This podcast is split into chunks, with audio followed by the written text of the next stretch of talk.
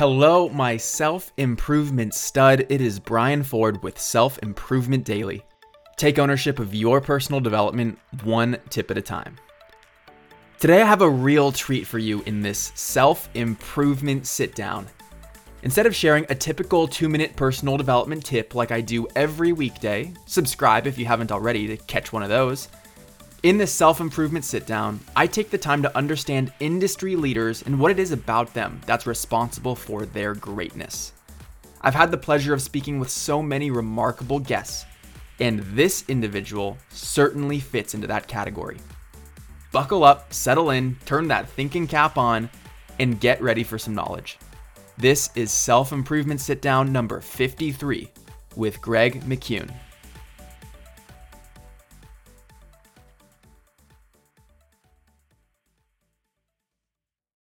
And we are live. Today's guest is Greg McKeown.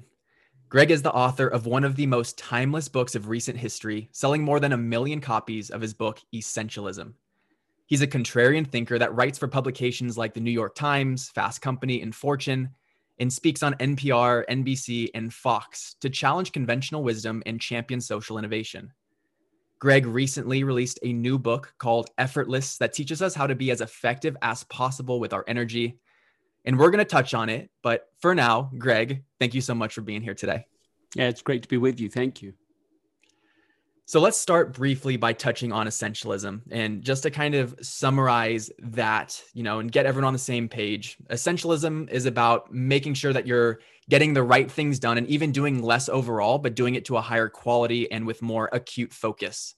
So it's kind of a disciplined approach to exploring what is worthy of your time, eliminating those things that aren't required and executing on that which yields the greatest results for you. How did I do? Quick quick synopsis, but it's terrific.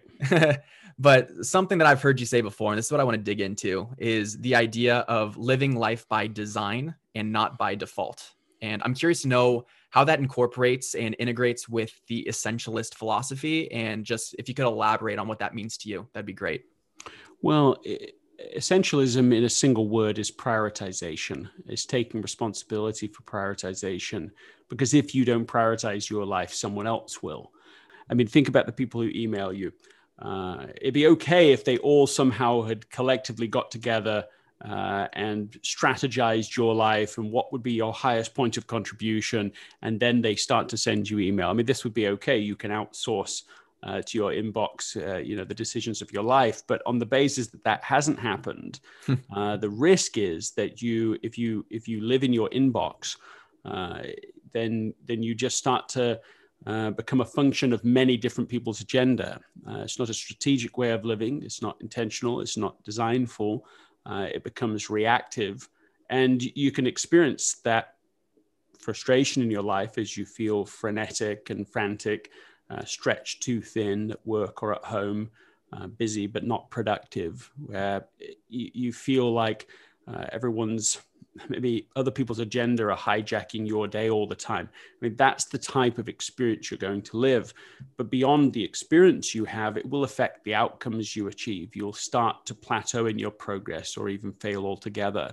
So the costs of living by default are high. Uh, you know, living not just by design, but designing around what is most essential is a completely different strategy. Uh, and, and most people, if they're given the two, will choose, you know, will choose to live by design. If you say, which one do you want? Uh, but what happens is that typically we fall into the first category without really meaning to. Uh, and so we fall as a result into the undisciplined pursuit of more. Um, that's the cultural norm, mm-hmm. uh, rather than the disciplined pursuit of less but better. Uh, and the disciplined pursuit of less but better is a far more effective strategy for being able to break through to the next level uh, of contribution. Right. Yeah. I mean, that's that's the gold standard, right? Is you figure out what's most meaningful to you, and then again, the essentialism kind of philosophy brings you back to how do I pursue that so narrowly that we end up reaping the specific results, not just general results. I, you mentioned something interesting that I've been thinking a lot about, which is kind of living a reactive life, you know, and if you're living a reactive life, then that starts kind of pulling at you in ways that you again you mentioned you're answering to other people but kind of the alternative is just add a c to that right so if it's not reactive you could choose to live creatively and i feel like it's one or the other you know there's there's kind of a, a decision tree that you need to make but as you mentioned culture and society kind of pushes us toward preferring the kind of law of least resistance which is defaulting to what other people expect of you. And i'm curious to know kind of to, to broaden that understanding like that influence right? Where does that actually come from? Is that is that passed down from generation to generation? Is it just embedded in the kind of economic systems that we have? Or where do you think this kind of default mindset comes from? Because we might be able to point it out more effectively once we understand the root of it well, I remember, I mean, this is something I, I, write about in the new book in Effortless, but I, I remember this moment when I was uh, standing in front of um, a mirror dressed from head to toe in a stormtrooper costume, and uh, and in that moment, I mean, I'm about to buy quite an expensive movie quality level stormtrooper costume, and and just in that moment before actually doing it, I'm like, not one part of me wants this. I don't actually want to buy this. So why am I here? How did I get here? and as I reflect on it, I realized it was a 30 year journey that had led to this moment. Mm. Uh, that 30 years before Return of the Jedi is coming out, uh, my older brother said, "Well, wouldn't it be so great to own like a real costume from the movie?" And something about his conviction, an older brother uh, influence, plus all the hype, that just got lodged in my subconscious. That will be something great to achieve. Mm. And then 30 years of subconscious uh, intent goes on until there I am about to buy it. Fortunately, you know, I was able to say, no, let's not do that. The that became a shorthand for particularly for my wife Anna with me to just ask about any number of objectives. Is this a stormtrooper? is this. So that now that's true with goals. I mean very often goals are powerful and that's part of their challenge is that they can outlive their usefulness and they still have an impact. So we hmm. have to be careful and do a bit of spring cleaning with our goals sometimes. Just pause. Why do you want it? Do you do you even want it anymore uh, is, is, it something that you used to want that just doesn't matter now to you, or it's not relevant anymore? Hmm. Uh, I, I, think that's I think that's a very important skill to have, not just to set goals, but to unset goals. Yeah. What's your what's your frequency with that kind of spring cleaning updating, just from a, a personal standpoint? I'm curious to know. Yeah, I mean, I I go through a process, you know, certainly every six months where I there's a there's a big general conference in you know in the church that I uh, go to, and they have a worldwide conference, and and so every six months I have like a two day period where you've got all these uh, speakers and inspiration, and it's a chance to also evaluate. And I'll evaluate. I go through a journal about every ninety days, so I'll have two books basically mm-hmm. to review what's happened, what's been successful, what's gone well, what are the main insights? What were the what were any key revelatory experiences that you had that you can draw on now? And so that is a, a highly focusing uh, exercise for me. And then with it as well what things aren't useful anymore? What stormtroopers are here? What things you know just just maybe some of them are yes those would be fine but not yet things. Mm-hmm. uh, and so i certainly think every six months i used to advocate and sometimes still do this a personal quarterly offsite Mm. Uh, but whether whether you do it every 90 days or, as I found particularly helpful now, every six months, um, that's a kind of a cadence. I think that's a it's a good process uh, for for the big things, for looking at the, at the big trade offs we want to make. Awesome. Yeah, I I'm trying to find my groove with it. You know, everyone kind of has their own process and rhythms and cadences. That's just it's good insight to know kind of the way that you've been able to incorporate that into mm. to your workflow. Um, yeah, it's really interesting. You know, and that kind of comes back to the point of prioritization, right? Of essentialism equals prioritization. It's you know you're thinking that you're adding extra work kind of to hit these different milestones or these different periods of time and then you're adding this new assignment which is to review your goals but that's kind of what you argue in the book, right? Is that sometimes you do a little bit extra in really, really specific ways in order to focus on how you can be more effective with your energy, you know, beyond that, you know, and priorities, I think, is one of the most difficult things for people to understand because again there are certain pressures that you hear from others that set your priorities versus what are your own priorities So I'm curious to know if there's a kind of like a, a quick or easy or I don't know, just an effective way to kind of come upon your personal priorities. Um, maybe it's similar to the exercise you just described, or is there another kind of way to audit some of those things?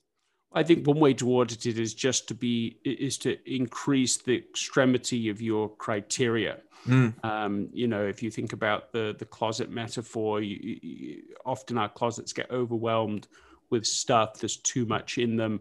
They're, they're messy. It's chaotic in there, and that's really the undisciplined pursuit of more. I mean, that's mm-hmm. more stuff's coming in.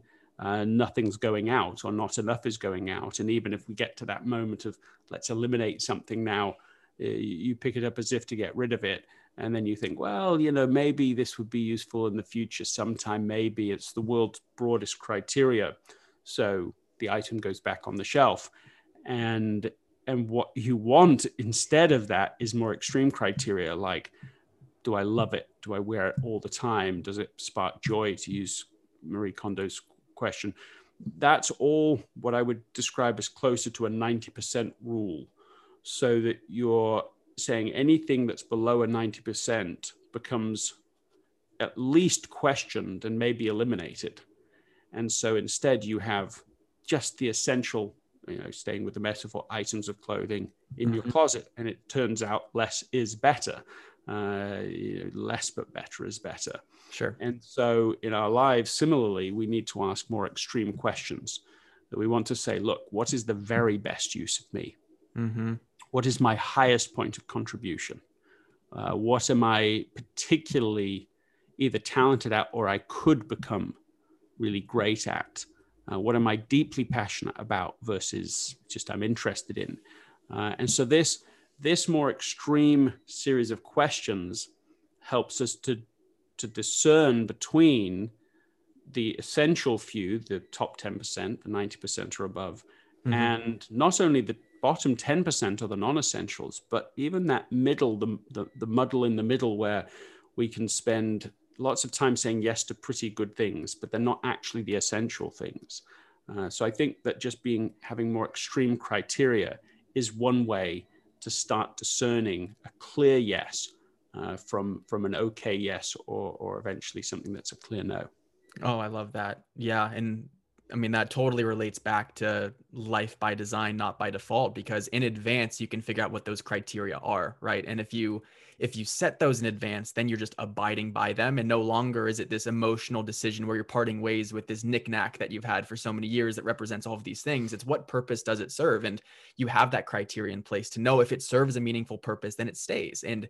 and you already have that discernment in place in advance. So I I love that. I'm a huge advocate for that. And you articulated that extremely well. So mm. something that I need to be more intentional about in kind of my life systems is what stays, what goes, and how do you decide that in advance? Really, well, really powerful. And one of the additional questions I think you can ask that sort of is um, a, a nail in the coffin how much would I invest if I was starting this today? Because otherwise, we get guilty of sunk cost bias. And that's mm. true, literally true of the stuff in our closet. Uh, it's called the endowment effect. Uh, and that brain heuristic basically says that we value things more because we own them.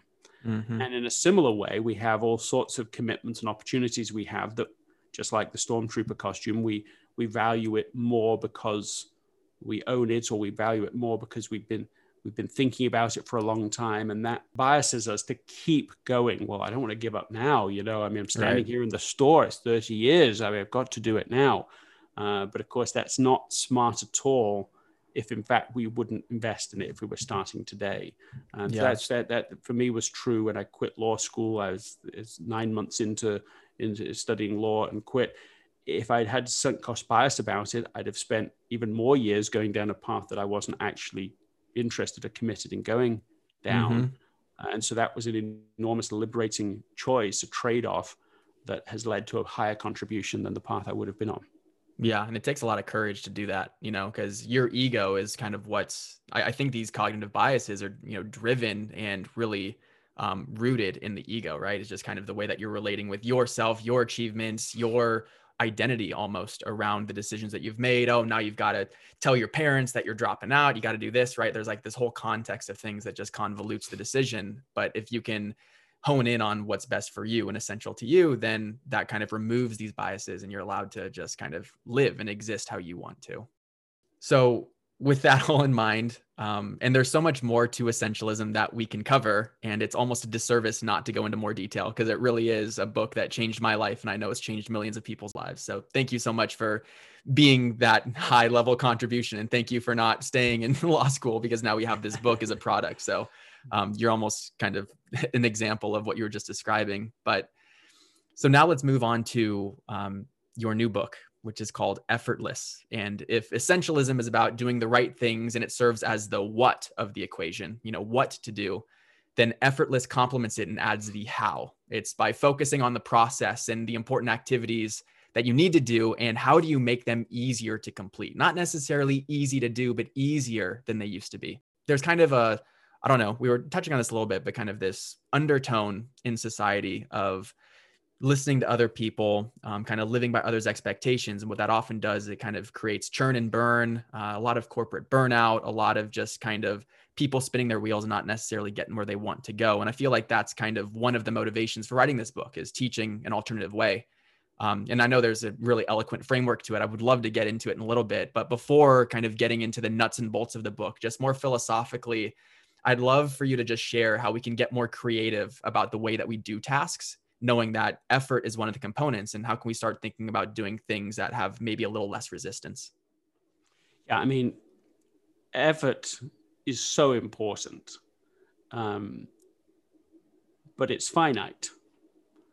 So there's just a certain amount of effort that we can put in and still remain healthy uh, healthy if you, if you want to be healthy physically if you want to be healthy emotionally if you want to be healthy in your relationships uh, you know if you want to be in a healthy position so you can sustain performance over time there's a certain range that you can be in so if you if you're at let's say x contribution today but you want to get to 10x contribution you can't work 10x harder mm. so what do you do if you want to go to a much higher level of success, a much higher level of contribution, but you're already out of space. And so now the question is, is, is how do you utilize your effort? Uh, what do you do with it? How do you make sure you get a high return on effort, an ROE? Uh, and, and that's really what the book's about is saying when people aren't conscious of this, when they use a blunt paradigm that just basically says, effort equals reward. So if I want a higher reward, therefore I work harder, right? Like if you get into that, then you will plateau in your progress mm. or start to fail altogether.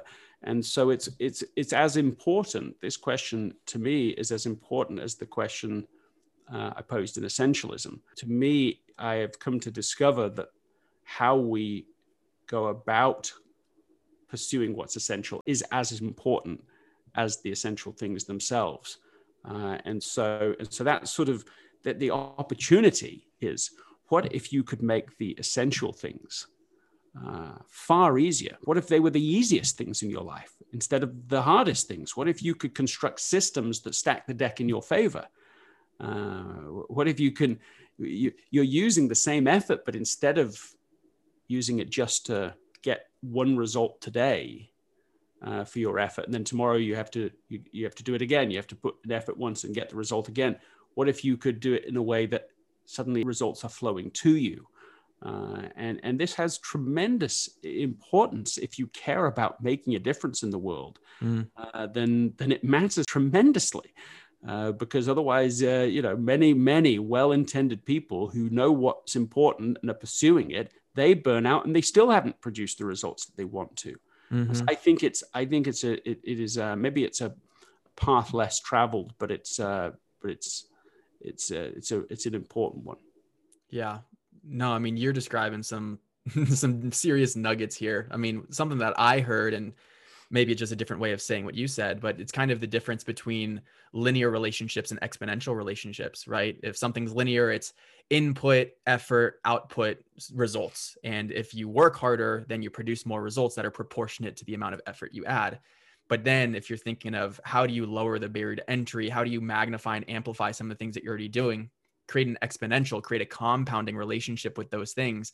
Now, the same amount of effort applied can now represent a much larger return of outcome. And I love that idea of ROE, you know, return on effort, because let's all audit that. Let's all think about how hard we're working to achieve certain things. And is there a better way to do these things and achieve the same outcome? You know, because it's just really a matter of asking the question and thinking about it. And I, I think that's actually a relationship, perhaps, that your two books, Essentialism and Now Effortless, have together. As I was describing, there is this kind of idea of with essentialism that you are to put in a little bit of extra work. You add a little bit more to your plate in order to make the decisions that then make your life simpler after that.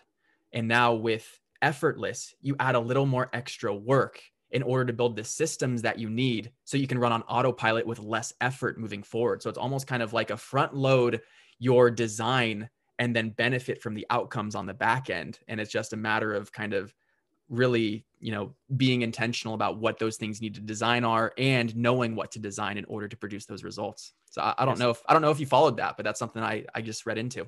Yeah i like it. And and i i think that the you know an example i think would be helpful the the you know a friend of mine jessica jackley she goes to to africa with a group of people. And when she's there she meets an entrepreneur who fits so um, directly into the kind of challenge that Effortless is trying to address. This is someone who's working at subsistence level. So she's selling produce on the side of the road. And it, most days she will sell just enough to be able to then feed herself and her family. The next day she has to do it again. And she can't take a day off because then they don't eat. So mm-hmm. it's just completely survival. Now, what would it take for her to change that to create a system where results were were easier uh, and there was a, some margin in it so that she can start getting ahead? Well, it turns out not very much. Takes five hundred dollars. Uh, it's you know pretty typical micro loan, and what that loan would allow her to do is uh, is to go and work with the the fisheries directly, uh, work with the farmers directly, and set up a system where she can miss the middleman uh, therefore get some profit and again to be able to then make the future a little easier for her to be able to keep building her business. So that's like sort of level one is jessica coming along and saying okay i'll provide that $500 i'll either give it to you or loan it to you. But this is a story of systems on systems because she goes beyond that inspired by muhammad yunus and the grameen bank and and some other presentations that they were seeing at this, just right around the same time they said, well, what if we could build a little website that would allow people, you know, all over the world to say, okay, I want to invest in this too. I'm going to provide a micro loan, and this is where Kiva is born. And instead of $500 to this one entrepreneur that would help her create a system, they created a system that creates systems. And so it means that now it's $1.3 billion of loans instead of $500? Or what do you call that uh, if that isn't effortless results? I mean, what, what, it's no exaggeration to say that taking that second approach, I mean, what kind of level of impact is that? Is that 10x more impactful? Is it 100x, 1000x? I mean, if you do the math, it's well beyond a million x impact. And and by the way, all those loans continue to be available because 97% of people repay those loans. So it's just this uh, residual impact. It's uh, and and and that that to me is sort of an illustration of the value proposition of, of effortless building systems that make it as effortless as possible for results to flow you know without additional effort. Yeah. I mean that's such an incredible example and i hadn't appreciated the complexity of what that was and and jessica's intentionality in going layers deeper in building infrastructure in order to accommodate some of these things right? So that's a beautiful example and uh, i mean there's much more that we can learn from her book clay water brick um, and kind of her her story in creating kiva which is just an incredible cause but um, anyway but that's a fantastic example. I appreciate you sharing that. And i think that a lot of kind of what you just referenced is kind of almost pointing at or alluding to kind of the different steps that you have in terms of building a more effortless life, right? So there are three different steps, three different phases in the book. You call it the effortless state, the effortless action, and then at the end, as you were describing, effortless results. So I'm curious to know if you could kind of walk us through those different components, how they interface with each other, how they communicate, and then how together it creates this package, which is what we're looking for at the end of it. Yeah, so let's just let's just build it from the place you know we, we were at effortless results. So effortless results are results that flow to you. Uh, you know, if these are results that can can exist even when you're sleeping. In an extreme sense, you could even use the death test and say, well, look, if I if I die tomorrow, would the result continue? Mm. Um, and and so you know that helps you to know whether you're dealing with linear results, which is result based on you directly doing something to make it happen, and residual results, which is something that the system is now producing with or without you. Um, now you got to work backwards from there. Why doesn't everyone just do that? It sounds easy enough. yeah. The reason we don't just immediately do that, I mean, part of it is we don't necessarily know this is even an option, but it's also because so much of our effort and energy is being consumed just surviving, maybe not in the same way as the entrepreneur uh, that I was just talking about, Elizabeth, uh, but still we're, we're still in a slightly reactive state where we're just so much effort is being consumed just keeping us just above water just stop us from drowning so in order to get effortless results, you have to create some buffer, some space to be able to design systems. And I don't mean that you spend all of your time creating systems, but even if you said, okay, well, I'm going to be a you know 10% designer, uh, 10% of my energy is going to go to that. Well, where do you get the 10%? Where do you get that from if you're just barely above drowning right now? Well, mm. that's where you get to effortless action. Effortless action is saying, well, what if you could remove some of the unnecessary expectations, perfectionism over complication, over engineering, over thinking, you know, all of those overs mm-hmm. that are making getting a, a result today harder than it needs to be. Yeah, so so it's a well, I don't think it's a trivial example, but it's a, a down to earth example when my son was uh, was trying to get his uh, Eagle Scout by the time he turned 14. It was a stretch goal. It was big. It's fairly overwhelming.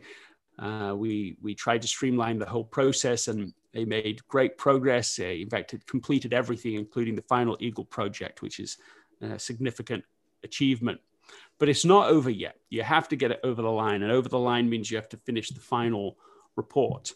Mm. Uh, and, so I know of people that have done everything but that final report, and then like years went by, they procrastinated it for years, never got it over the line, and didn't get their eagle as a result. So, you know, the, the task itself, just for whatever reason, just is too much.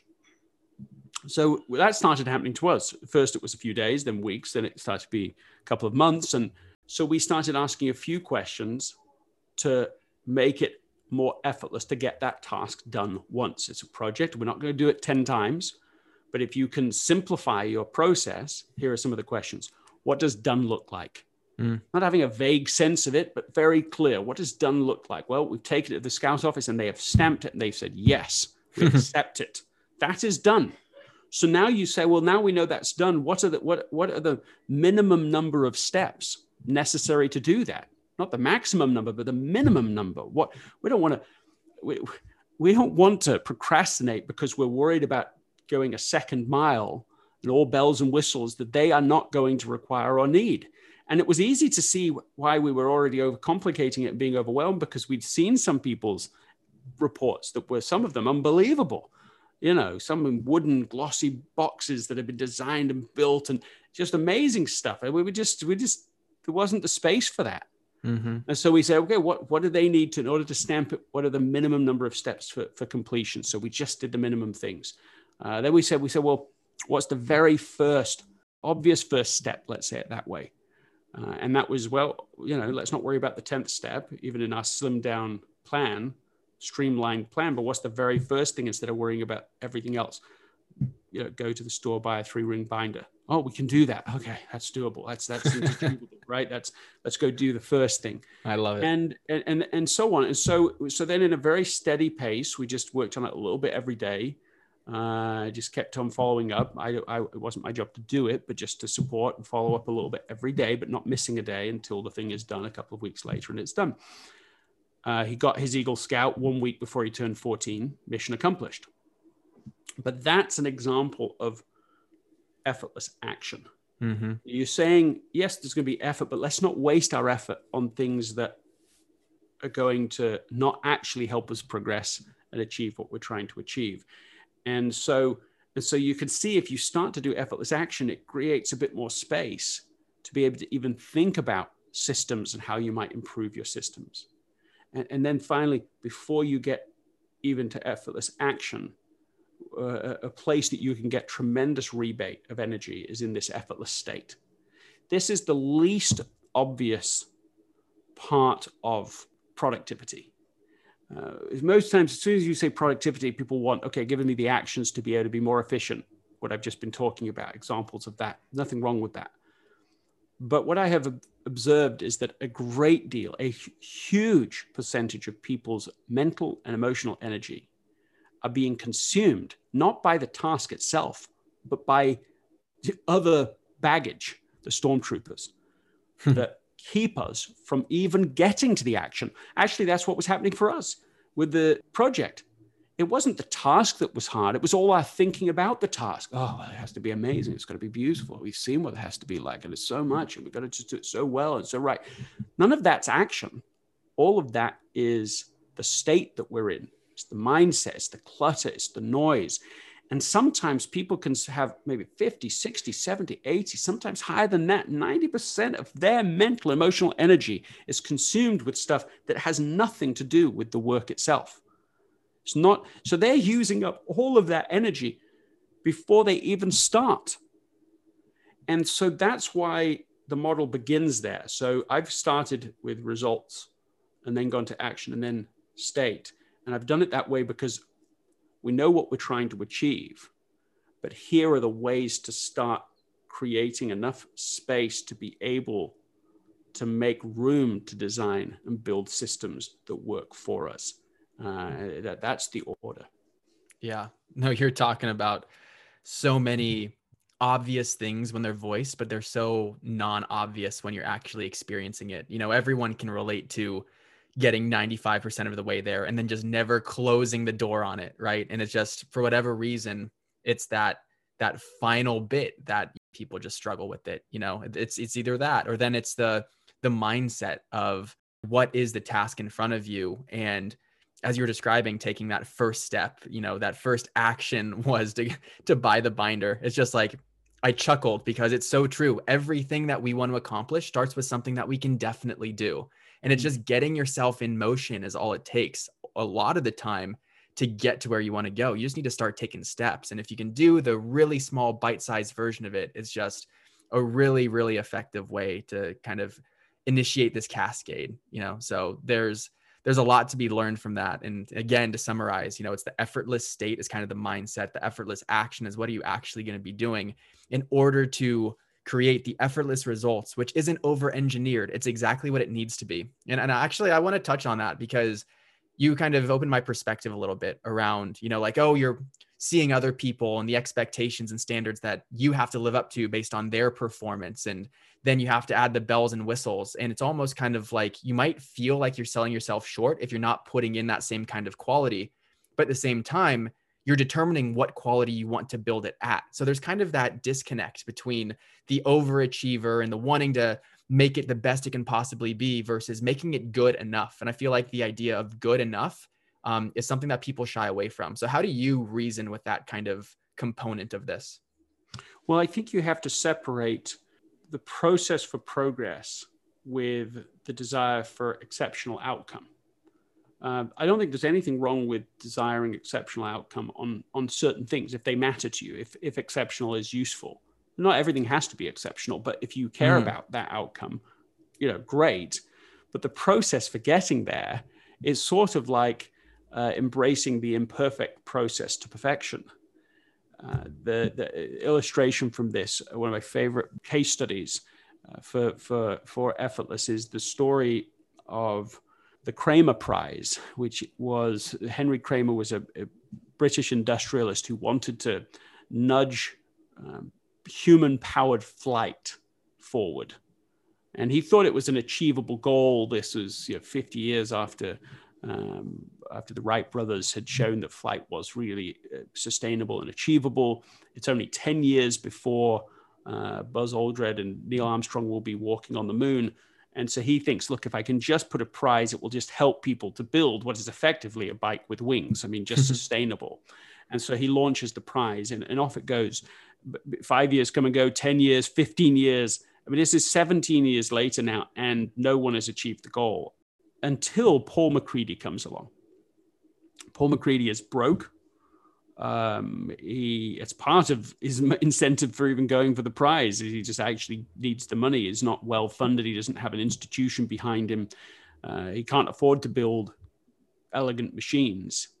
And as he's staring at the problem, he suddenly realizes everybody is uh, is trying to solve the wrong problem. The problem everyone is trying to solve is how do we build an elegant machine that's gorgeous and amazing and it's impressive that we'll be able to achieve this output. And he thinks it's the opposite. What we have to do is build something that that can crash be as ugly as you like, but it has to be able to crash and be rebuilt fast and cheap. Hmm. That's the problem. And as soon as he's discovered that, the whole process becomes so much easier because they, they build the they call it the albatross and this thing could could could crash. And they would literally he says we, we could just stick a broom handle on put some tape on and it would be back up again in the air. So what that meant is that they could test their machine four or five times on a test day. The competitors would crash their machines one time back to the drawing board, go back and redesign. Six months later, they go out for another test day.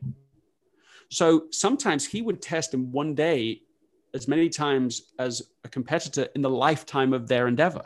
Mm-hmm. And so it took them 223 attempts before they were successful, won the Kremer Prize, and then the second Kremer Prize, which was to do the same thing, but to cross the English Channel, which they also did, um, following the same process the, the, that to me is key because it wasn't an aeronautical insight that allowed them to progress so much faster and break through to the next level. I mean, they achieved something exceptional, but how did they achieve it? They had the courage to be rubbish. They reduced the cost of failure. And that's what we want because what we're trying to construct for our lives is asymmetric bets where there's not much downside to taking action, but there is a potential upside.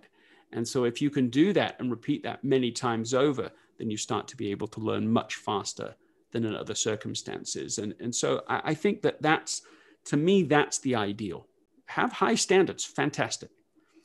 But recognize that your journey there is going to be messy and it's going to have failure. So now don't try to avoid all failure. Embrace failure as part of your design process and just make the failure as cheap as you can so that you can learn fast and keep progressing in your journey. That might be one of the best answers I've ever heard anyone have in a conversation. There are so many lessons in that case study. I mean, of course, it was addressing the question of like design requirements, right? And the the expectation of when people are associating their work with the prize, they want it to be congruent in terms of, oh, this quality and this sustainability. But if you want to actually get the job done, think about it differently and get creative and embrace the entrepreneurial, you know, trial and error process if you're trying to create something new. That was just a really powerful example of how we need to embody some of these creative thinking mechanisms and and understand that you know the effort right the effort required to go from iteration to iteration to iteration ended up producing the winning product, right? So that's almost, and it's a perfect example of how this effortless framework ends up actually producing real results for people in their lives. So thank you. Thank you for dropping that one. Holy moly. That, that one really, I gotta, I gotta go back and listen to that. Greg, it's, it's going to be tough, but um, if there's kind of one takeaway or one thing that, you know, people should really understand about your work, effortless, kind of a new way of thinking about the way that they're spending their time, the things that they're spending their time on. Um, what, what is that one thing that you want to make sure people understand? There's a story, um, a very touching story that I came across in my research of, of a woman who was with her son uh, as he was dying at the very end of his life. They're in hospital, and she knows that the moment is coming, and so she gets up in to bed with him just to kind of be close to him. And then, right at that point where he's not really fully here, but he's not really there yet, he's in that in between. Uh, he opens his eyes and he just suddenly says, Oh, mom, it's all so simple. It's all so simple. And, and those are his final words. After that, he dies. And that just, to me, speaks volumes about, about what essentialism is trying to do, but particularly now with what effortless is trying to do. Effortless is about simplification essentialism prioritization, effortless is simplification, removing the friction that we sometimes add. And I, I suppose it, it, comes with a question, um, which is how are we making our lives more difficult than they need to be? And as soon as we ask that, it's so freeing we may be holding on to mental, emotional burdens, all sorts of things that aren't serving us at all, keep us in a state of suffering instead of an effortless state.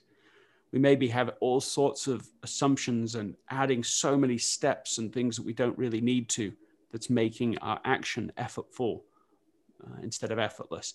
And it certainly is true that we can get to the point where our systems are making everything harder for us to achieve.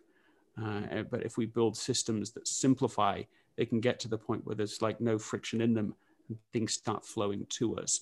Uh, I mean, that, that really there is what to me grows out of that question. How are we making life harder than it needs to be? Profound.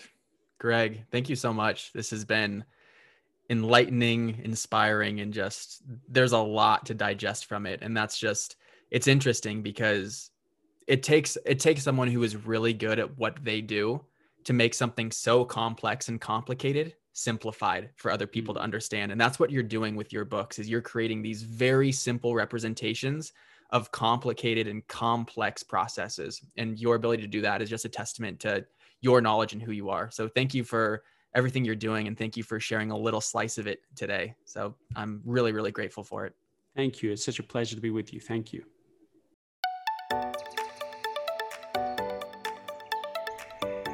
There you have it, the legendary Greg McKeown.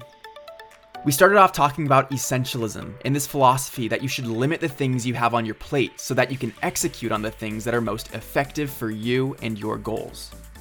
It's replacing the undisciplined pursuit of more for the disciplined pursuit of less but better.